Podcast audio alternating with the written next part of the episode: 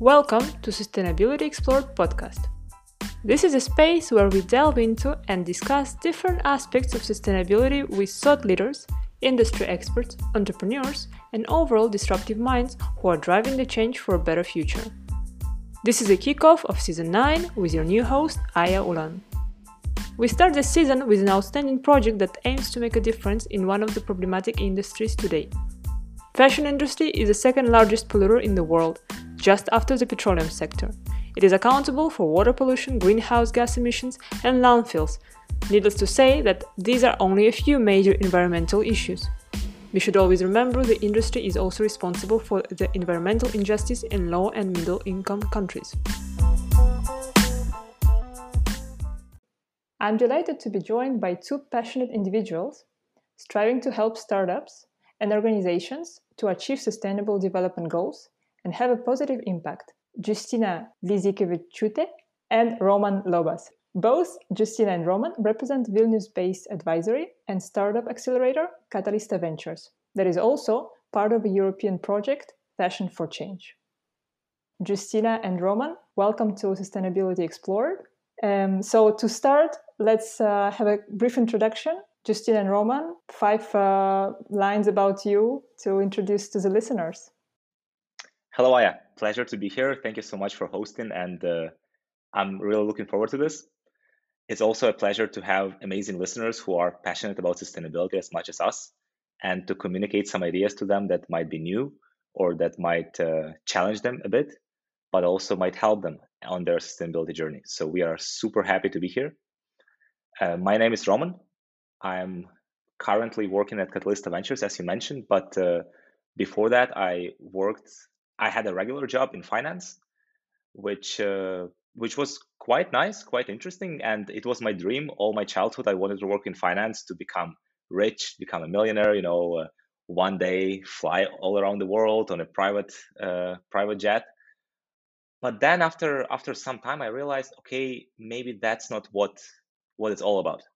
Maybe it's all about making an impact, and how can I make a positive impact? So a few years later, I started working at Catalyst Ventures and actually helping organizations and companies and startups to change and to become sustainable.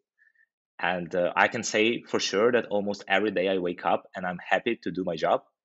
So I'm also happy to share this experience with you a little bit, and maybe help in some way to tell you a little bit more about what we do and how you can engage with us and how we can all work together to make the planet better. Hi, Aya, and thanks for having us today with you. It's a true pleasure. To be honest with you, I'm a big fan of Sustainability Explored podcast. So it's a really interesting experience to be not as a listener, but as a guest speaker. And I always get a bit puzzled when I receive this question of who I am and what I am doing in my work, because I think job titles and statuses are a bit overrated in our society, and probably we should ask question why we end up in the places that we are today. And my story is that I grew up in a very small town in Lithuania, and experienced that abundance of nature, and developed this appreciation to ecosystems. And being the third child in the family, I always inherited toys and clothes from my sisters, which I hated at that time. But now when I look back at this process, it really helped me to realize that abundance shouldn't be taken for granted. And well, these experiences led me to study cultural ethnology, because I was always interested in human interactions and, the irrational decisions behind the actions that we take.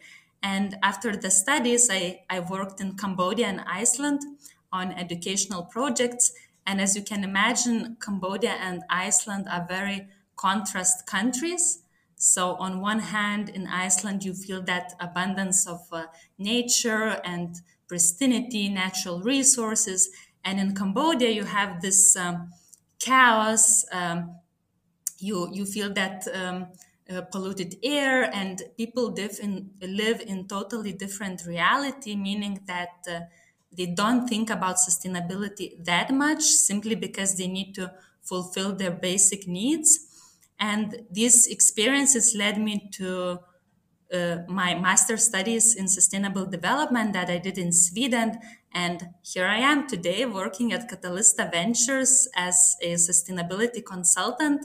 And I consult various businesses on their sustainability journey, trying to make this process more tangible and more understandable for the companies, and help them to understand not only how to reduce the negative impact of their operations, but also what's the potential there to increase the positive impact on people, planet, and profit.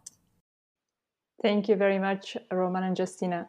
It's very interesting. So you do have different points of view from different cultures as well on the current situation, and you actually lived from different perspectives these issues.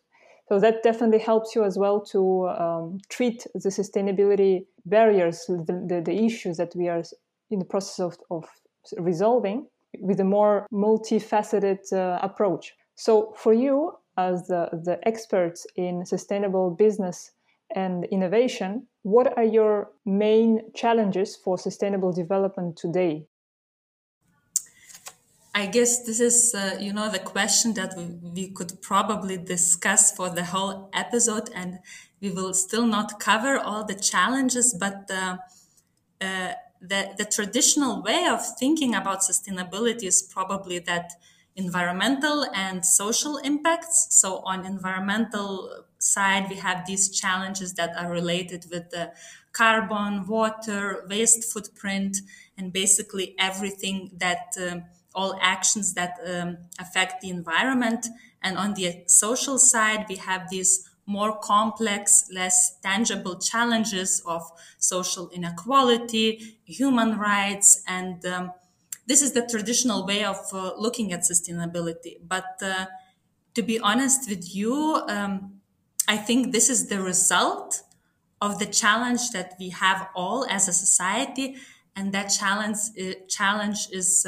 in a way, values crisis that we face. And to give you an example, most of the business clients that come to us, they give this question of how they could align with the regulations. And I don't see regulations as the goal for sustainability. Regulations should be the mean that will help you to go through that transition and process. And I think the main challenge here for us as business owners or us as consumers is to ask, what is the intention behind every action I make? What is the intention of my business? What is the intention with every product or service that I produce? And I do understand that this might sound a bit fluid and less tangible, but I feel that this is the question that we really need to answer ourselves behind each decision that we make. And for me, it seems as the main challenge that we face nowadays. But maybe Roman, probably you have also some insights as working with the companies and innovations.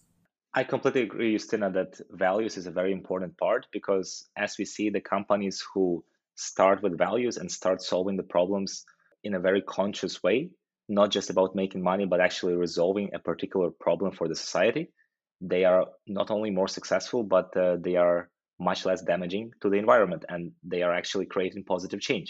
So I completely agree with that. And unfortunately, I think the bottom line is, and not the triple bottom line, but the bottom line of the question is that, okay, our society right now does not function in a way that would allow us to reach our SDGs, that would not allow us to reach the Sustainable Development Goals. Why? Because the incentives we have and the values that many of us are driven by are not really aligned with what they need to be. So, for example, the consumerism right now. Why do we have to buy 10 pairs of jeans per year and throw them away after a couple of uses? Why do we care about that? So I mean, with everything that's happening and with all the social problems we have, more environmental problems are connected. And there is this vicious cycle that, okay, the population is growing, the planet is heating up, which is creating more problems for the population. So the population becomes more unhappy. They want to spend more money to satisfy that. And essentially, there is this cycle that is just getting worse and worse. So, yeah, the problems are very real. And you know, as Justina said, we can talk about these problems forever. And I think let's maybe focus on how we can start solving them, because what's also really good is that we are on our way to solve those problems. And there is this beautiful book, Factfulness, by Hans Rosling, where he actually addresses how things are not as bad as they used to be in some ways. And maybe we are moving in the right direction. So let's not be so pessimistic, but also let's not forget that the problems are real and they need to be solved as soon as possible. Oh, that's great that you mentioned this book, because when it came out, I also had a chance to read it, and it blew my mind. The fact that we are so used to imagine things to be in a very bad conditions, that everything is basically going to its end, and there's no optimism in the world left. But in fact, once we try to reach those numbers that apparently are also widely and openly available to anyone to check on, we realize actually there is hope. There is just a lot of work to do, and not enough hands to get on it. So yes, I totally agree with you. It's there's a lot of challenges and sustainability, and especially in the industry such as fashion, which is one of the most polluting industries, not only in Europe, but in the whole world. It affects different cultures, different territories. And I think it's a good time to talk about some solutions, because based on your background, Roman and Justina, based on your experience, I'm sure apart from pain points, you also have concluded some solutions to those issues. So from your point of view, what would be the ideal solution for those situations, especially in fashion industry? Just to come back a little bit to the Hans Rosling book and why we really think that the problems are worse than they are actually, they seem worse, is because of the incentives and the values that news companies have, because all they care about is the clicks and the views. And they would use any sort of means to get those clicks and views, which would be exaggerating the negative impact, which would get more people to read it. And that's the main problem. So we really came back to the same where we started, that the society really is functioning in a very interesting way that maybe it wasn't intended to be. But yeah, let's not focus on the problems again. Let's focus on solutions. Thank you, Aya, for a great question. Fortunately, there are many solutions, and we can explore them together, and that's the beautiful part. So we have a worldwide recognized framework for addressing the challenges, which is the SDGs. And one of the SDGs is actually the sustainable partnerships, which in our opinion at Catalyst Ventures, because we try to call ourselves as catalyzers and connectors, is one of the most important SDGs. Because if you have sustainable partnerships throughout the ecosystem, and if you have all the stakeholders working together to create the sustainable value chain, to educate the consumers, to make sure that everything is working like a Swiss watch, then we actually stand a chance. And we can resolve not just one of the SDGs or 5 of them or 7, but all of them. So that's what we really believe in, that partnerships is the way. And obviously, those partnerships, they need to kind of coherently synergize and work together and create the innovation that helps the planet. But also, they can just be ethical companies that work together to create the sustainable value chain that is transparent, that is fair, that is not polluting the environment. So that's what we think, that partnerships across the ecosystem and all the companies working together would be the solution that we should strive towards. And not only would it solve the environmental problems and social problems, but also it would solve many of the financial problems that companies are having. And very often these partnerships lead to more profitability, which many companies do not recognize. You know, they think of sustainability as another expense. They think, okay, do we want to be sustainable? How much will it cost? But they don't think how much can we gain from it. So that's the thing we want to change, that they start realizing that this triple top line that we at Catalyst Ventures preach, that people, planet, and profit, they need to be accounted together, and they can actually grow together. And if I could add on that, as you probably know, this famous statement given by poet John Donne almost 400 years ago, no man is an island. I guess with the same notion, we should also think about businesses today. So no business is an island, really. We are really over and interconnected, and there are so many stakeholders involved, be it a fashion industry or another type of industry. And what Roman mentioned is, I believe, truly one of the solutions for sustainability transitions. To unlock these partnerships, to be more transparent and less protective, maybe, because what happens in business world, of course, each business wants to be profitable, but at the same time, we tend not to share some of the ideas which could actually result in even greater projects or innovations. So coming back even to that perception thing, right? It's all about how you treat the partnership and collaboration, whether you see it as a threat to your business or as an opportunity.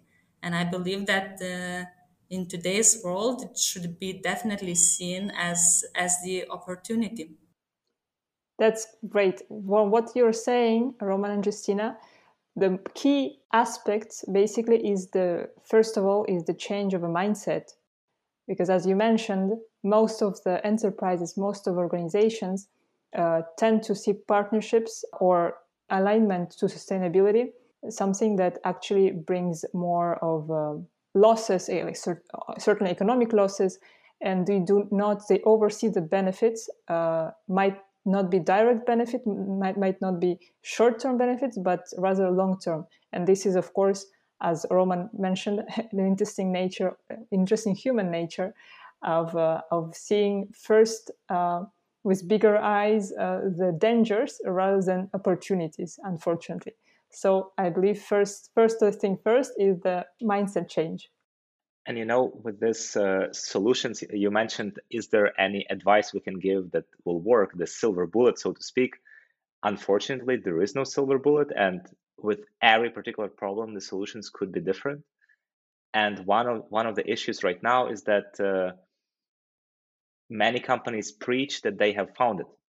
So, for example, our human mind, how interesting it is, we are very simple people. We are very simple creatures.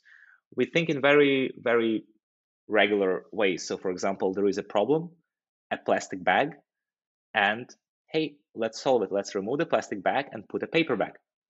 We don't understand really how it solves the problem, but somebody tells us, and very often it's some expert, let's say from an Ivy League school or from UN or from somewhere, tells us, okay, this will help. And we say, this is great. I'm happy to pay a little bit more for it. Or in fashion industry, as an example, let's say there is this, many companies now create this conscious or sustainable products, but there is no really legal definitions for those. And they essentially raise the prices. Well, they make some changes in the supply chain and make it a little bit more sustainable. But what they create is this incentives for people to actually buy this cloth and feel very good about themselves. So now instead of buying one t-shirt, I pay a little bit more and buy 5 t-shirts and I say, hey, I'm saving the planet. Listen, I'm doing a great job because it says conscious here. That's me. So, you know, let's continue doing this. And that's much, much worse than if they would buy 1 t-shirt in the first place. So maybe we kind of have to rethink the whole system here, but also in the fashion industry, how can we make changes? So as we mentioned, it needs to start at every level. So we need to make sure that the supply chains are fair and good and sustainable, And there is so many interesting solutions right now to make that the case.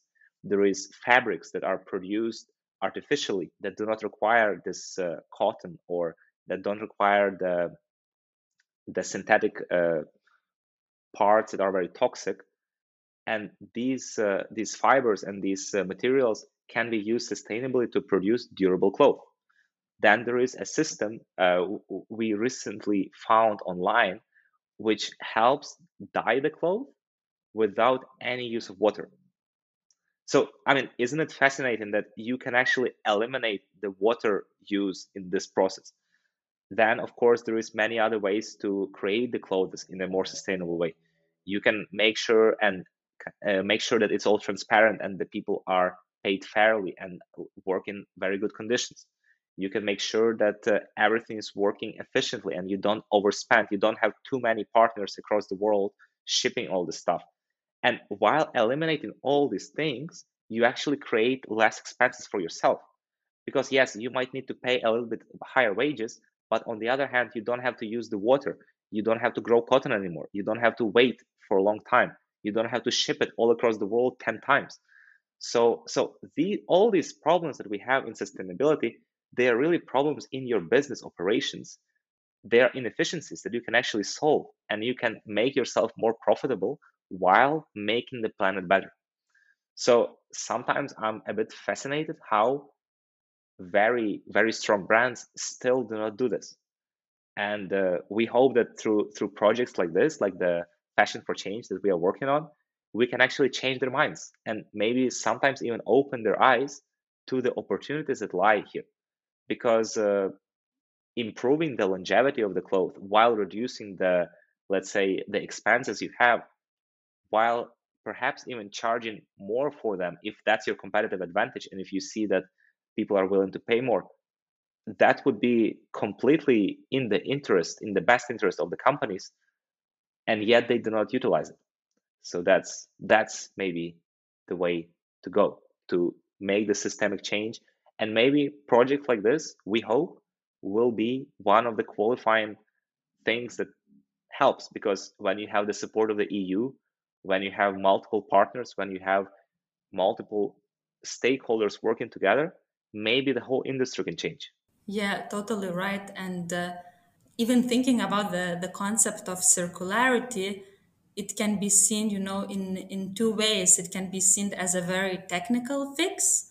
So we create products that last longer, that can be recycled, reused. We prolong the lifespan of a product. Or it can be also seen as a social process, that we actually acknowledge the interconnectedness of these different parts of the value chain, and that we care for these different parts, and that we understand that silo solutions in one segment will not change the broader picture.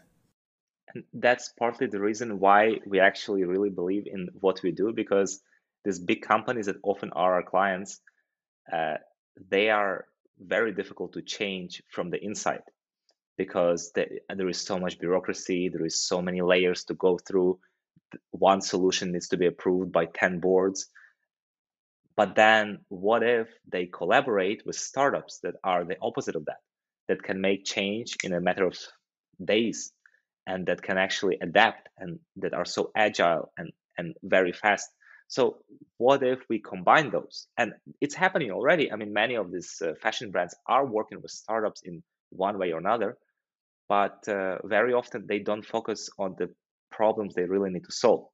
So what we would suggest is to actually create the sustainable partnerships between corporates and startups that would solve the challenges of sustainability, but in the way of triple top line, which we preach, which would be good for the planet, good for the people, and good for the profits of the company. And that's really one of the solutions we truly believe in, and think that every other solution can be reached through this way. So this is more of even a framework of how to resolve the other SDGs. So that's the really curious part, and also very inspiring part, because we have so many examples of how some of these startups reach the corporations that are massive And then this change is enabled because, okay, it doesn't have to happen internally. You outsource the hard part to another organization that's happy to do it for you.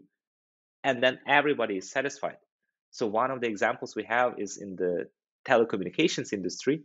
And one of the startups we support called DataHood, we were working on this Rocket Impact Accelerator, and it was sponsored by Swedbank and many other corporate partners. And then we would involve all these a bit later stage startups from all over the world, from Sweden, from Lithuania, from Australia, from Switzerland, that would solve the sustainability challenges for large corporations. And one of them was DataHood, which, to be honest, was the most early stage startup in that batch. And we really loved their energy, but it wasn't really a bet that, okay, they will make it, because there was a pilot project to be made, but they were super early stage. So it was more of a wild shot, a wild bet. Yet they managed to surprise everybody, and they're actually crushing it right now. They are doing so well, and they are continuing working with the telecommunications company, one of the largest in the Baltics and one of the largest companies actually in Europe, to actually resolve how we plan our cities. So not really a way for telecommunication company to work, not part of their portfolio, but a way to diversify their business and actually make meaningful change, because they'll create better, more sustainable cities, which will have less inequality, which will have more opportunities. And in a way where the city is happier, you can actually start to make it more sustainable. And we just think it's beautiful that such partnerships can happen. And I'm beyond excited to be working now in the fashion industry with Justina and other colleagues on this Fashion for Change project, where we can implement the same things, the same partnerships, just in the fashion industry. And I guess what is really fascinating about the fashion industry is the size of it. It's for me, it's a bit similar to food industry. So we all wear clothes, and we all need clothes, no matter of our location, social status, economic situation. So imagine if all the brands worldwide. Now it might sound a bit utopian, but let's hope one day it will be reality. So if all brands worldwide will transition to these sustainable practices and sustainable business models, the impact will be huge. The impact will be all over the globe. And the irony here is that the Industrial Revolution actually started with textile. Well, textile industry was one of the first industries that use the Industrial Revolution, and it takes so much time to change how companies work. And Roman already mentioned a couple great examples, and I hold high hope actually on the bigger brands even, and there are a lot of innovation happening, be it digital clothes passport, 3D printing, and so on and so forth. I just think it's the matter of time, and because big companies are like huge machines, it takes time for them to change all the operations. So I guess now we see more like isolated silo solutions, and the breakthrough will happen when all these solutions will connect to one another. Definitely, Justina, and one of the best parts about this project, it's a good representation of how we operate as Catalyst Ventures. And we don't just preach about the transformation through partnerships. We don't just say that's the way to reach your growth goals. We actually make sure that you do that. So we are very results oriented, and this project as well. Yes, education is a big part of it. Investment is a big part of it. Mentorship, any sort of help that we can provide from our side. But one of the best things that this program allows is this B2B connections between the SMEs, startups, and designers, and the corporates that actually can implement your solutions, serve as your first anchor customers, or serve as your potential business partners, serve as your investors, because many of the corporates often invest into startups and acquire them. So this is the way that we think is the best to actually make a change and make positive impact. That is really motivating and inspiring what you are saying. And I noticed you started to talk about the Fashion for Change project, and I'm really curious, and I'm sure it will be a great discovery for the listeners, because this project started, well, a few months ago at the beginning of 2021. The year passes very fast, actually. and I imagine that for you as well, it's been quite a hectic year filled with discoveries, because I understand that Fashion for Change is a 3-year program. And the first year, this year that is about to finish, you have dedicated to actually identifying and mapping sustainable fashion entities across Europe. Could you please explain a little bit more what is the aim of this project? You are totally right, Aya, with all that we do, working on Fashion for Change program. And as the title entails, our vision is quite bold. We want to change fashion for the better. And this project is funded by COSMA program, which helps small and medium-sized enterprises to access and unlock finance in all of their life cycle, be it creation of the business or development of the business. And before I get maybe into the overall aim of the project, I really wanted to acknowledge other partners that are part of this project. So it's not only Catalyst Ventures behind Fashion for Change, but we also have other exciting partners as Sivita Estonia, one of the leading consultancies in Europe. We have ecopreneur.eu, which is European Sustainable Business Federation. We also partner with Estonian Academy of Arts, and they have lots of hands-on and technical experience when it comes to circularity and sustainable design. And finally, we also have Singleton, who takes care of the visual representation of the project.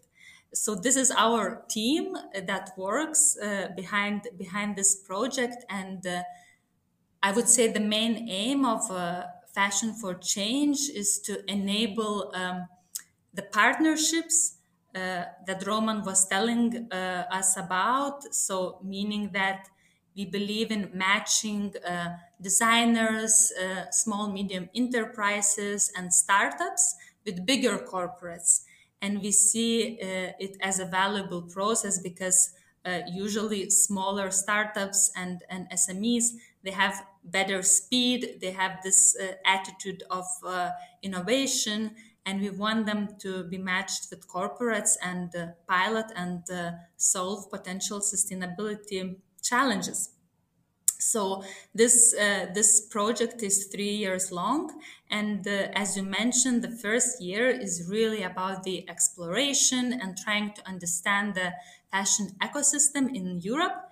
And I would encourage listeners to visit the website of the project, which is fashionforchange.eu, and quite soon you will be all able to access that mapping that we did with our partners. But probably the most exciting part of the project is the next year, because next year we will announce the open call for all startups, SMEs and designers who work in the fashion industry. And we invite them to participate in 2 days hackathon, during which 25 teams will be selected, and they will not only get financial support of 10,000 euros per team, but they will also be invited to participate in the growth program, which will last for the 6 months.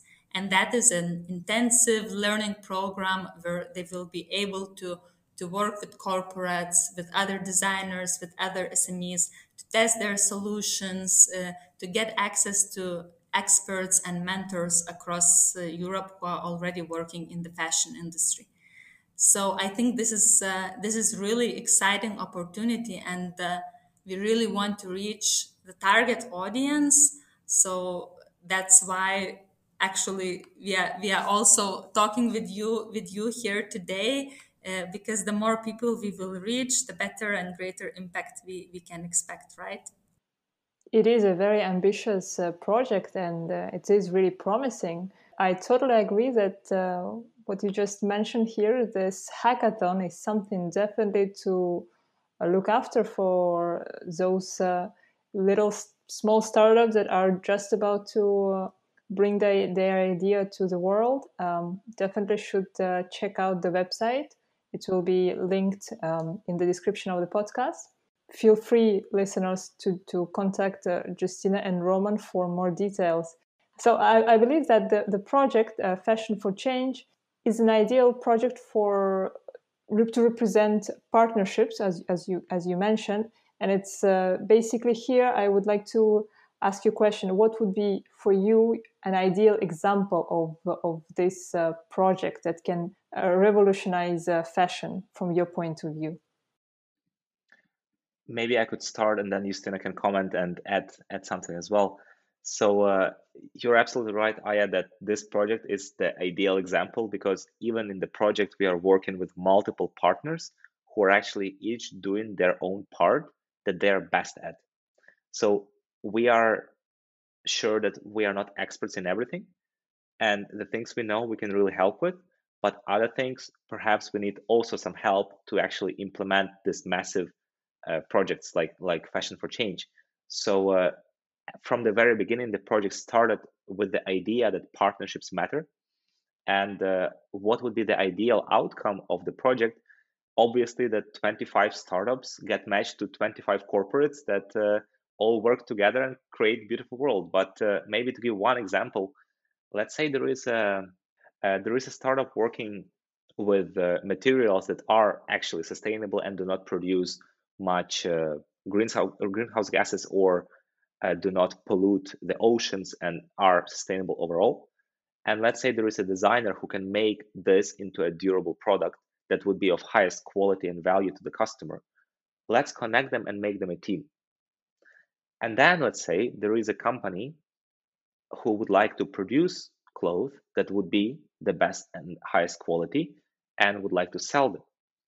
So let's connect both of them, like this team that we just created during the hackathon, and let's take this corporation, maybe even a fast fashion brand, that say, okay, how about we all work together and create this? And can we make it into an offer that the market will respond to? So we can try this during acceleration program where the EU actually sponsors the startup.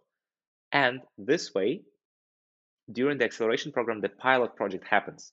So the 6 months is given to the startup to find the synergies with the corporate and for this team to work together and create something meaningful that can be tested and can be understood whether it will work or not. And obviously, after this happens, after the 6 months, we can see what happens. Is it actually viable? Can it work? And very often it is, and very often it does. And this opens so many possibilities for this already kind of couple, as we can call them, to continue their cooperation and actually change the whole supply chain, because maybe another startup then joins in and says, hey, you make amazing products that can be used for a long time, but how about we actually make sure that they are not just thrown away, that they are either recycled in a proper way, where not just 1% of the materials is recycled, but most of it is recycled. Maybe there is a new way found, or we resell them, or we make sure it's given to charity, but in a way that actually works. So maybe we take care of the part of the product that is after it is used. Maybe we think, okay, what else can be changed in the supply chain? Maybe the process of coloring the fabrics, maybe the process of transporting it, maybe the process of actually selling it can be different. And maybe we don't need to sell so much if we sell a quality cloth that actually lasts longer. So all these sort of partnerships that we are thinking of can happen. And what we hope is that they happen all together during the hackathon, during the accelerator. Maybe we see that some of these companies can work as a group. Maybe a couple of startups can be matched and we can create a supply chain that actually works well. So that's the ideal scenario, I think, for us to actually make positive impact all around the supply chain. And maybe just to add on that, I believe that, and we have many proofs for that claim, that the fashion industry and the whole ecosystem of fashion industry is quite uneven. So meaning that we have sustainable brands, we have fashion brands, we have small creators, we have designers, and as a rule, for smaller creators, designers, and startups is quite difficult to enter the market, which is dominated by bigger brands. On the other hand, bigger brands are scrutinized and criticized for their unsustainable actions. So I guess the magic and power happens when we combine them and we give that opportunity to grow and develop for the startups and SMEs and designers. And on the other hand, we give a chance for bigger fashion brands to test sustainable solutions and see if they can be viable for their business models. So all in all, there is no ideal model, but all approaches are equally valuable in addressing all these fashion industry challenges. So as more of ideas, as more of startups that will participate in this program, Fashion for Change, it is all for the better. I have high hopes on this project because to put it simply, lots of creative people work in fashion industry, and I think creativity is really the birthplace for sustainability because we are dealing with so much unpredictability and we need to abandon these conventional ways of thinking. So that's why it's truly exciting to work in this industry and with this project. So we are coming to the end of the recording, to the end of this episode, unfortunately, although, as you mentioned from the beginning, we could continue talking about sustainability for hours and hours. To keep with the tradition of Sustainability Explored, please, dear Justina and Roman, share the advice with listeners, whether a quote, whether a book, a film or event, whatever you feel like sharing today. Maybe I could start. So I recently read a book that was recommended by one of the business school professors I have, which actually teaches sustainability. And it's the story of Patagonia, the most famous use case and most famous case study of a sustainable company, probably not just in fashion industry, but all over the industries. And the book is called Let My People Go Surfing. It's by the Patagonia founder and owner. And it's actually a guide on how to lead a sustainable business, how to manage it, and how to create a company that is superior to others.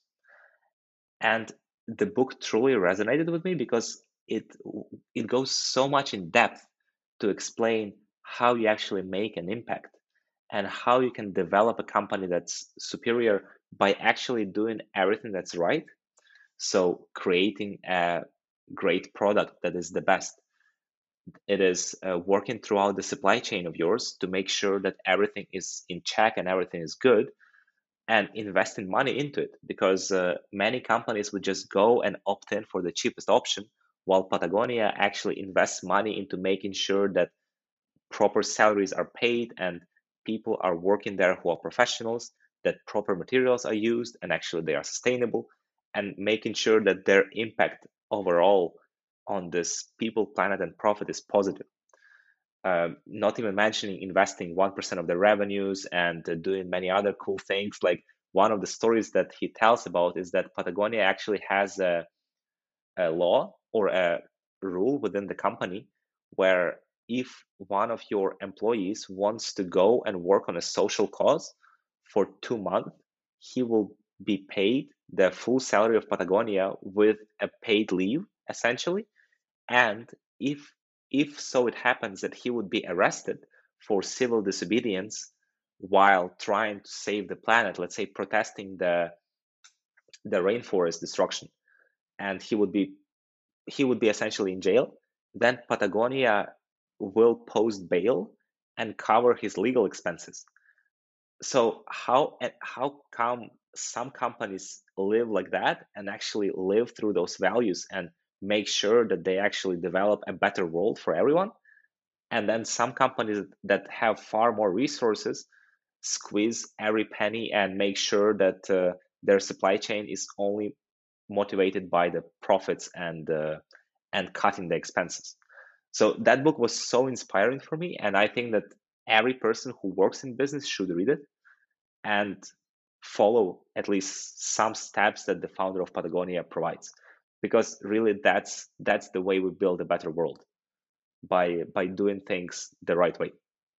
In a way, I think this is the most challenging question during today's episode, because there is so much content produced, that great content that is about sustainability, that even, you know, the experts working in the field cannot keep updated like with the speed and the content that is being produced. But I think if I would need to make one recommendation for the listeners of Sustainability Explored, that would be a Cradle to Cradle book, which could be probably considered a circularity Bible, which was written by McDonald and Braungart, actually quite some time ago, but I keep on getting back to this book from time to time, and it really makes you think about design and how we create products in a totally different perspective, meaning that every resource cannot be seen as a waste, as it can be reused, and it has so much optimism in the book, which I think is very much needed in today's sustainability discourse. And I think we should try to abandon that sense of guilt and negativity and desperation when it comes to sustainability, and remind ourselves that throughout the history, we already seen that people have such huge capacity to innovate and collaborate. So we just need to, you know, unlock that capacity and remind ourselves that we can do this even in the big time of unpredictable situation. So Cradle to Cradle is a really great book for those who are interested in design, products, and who overall want to get a bit of an optimistic approach how we can go through these uncertain times that we face today. Those examples are brilliant, I must say, because I'm the one who actually also read those books at the very beginning of my my own sustainability journey, and I confirm that these are the top books on the list of anyone who wants to understand sustainability or start a career in sustainability or just curious about it. Thank you very much, Roman and Justina. It was a great pleasure to have this first episode of Season 9 with you. Thank you so much, Aya. It was a real pleasure, and please keep doing what you're doing, because you are really making positive change. So thank you for that. Thank you, Aya, for having us, and I wish you a very interesting season that is awaiting for you and the listeners. Thank you for staying with us and listening to this episode. Feel free to share it with your friends, family, work colleagues, or neighbors. If you are thinking about getting involved in the hackathon or simply want to learn about Fashion for Change project, I invite you to check the official page and contact Roman and Justina simply by writing them an email or via LinkedIn. All details are linked in the description. Concerned about the fashion industry? Then I would like to draw your attention to a couple of previous episodes from Season 2 of Sustainability Explored. Episode 21, Sustainable Fashion, Where Are We Going? Interview with Claudia Sierakowski. In this episode, everything about circular economy and fashion is discussed. And episode 22 is an interview with Tian Jianling, a co-founder of Post Carbon Lab, in which she explained their innovative approach to textile that contain algae. Subscribe to Sustainability Explored podcast, support it by rating and leaving a comment on the platform you like. This helps other listeners discover the podcast and accompany them in the journey of sustainability as it once did for me. We really appreciate your feedback and suggestions too, as it helps us make it better and keep it interesting for you. Feel free to contact us through social media or by writing an email. Thank you, dear listeners, once again. Take care and stay sustainable.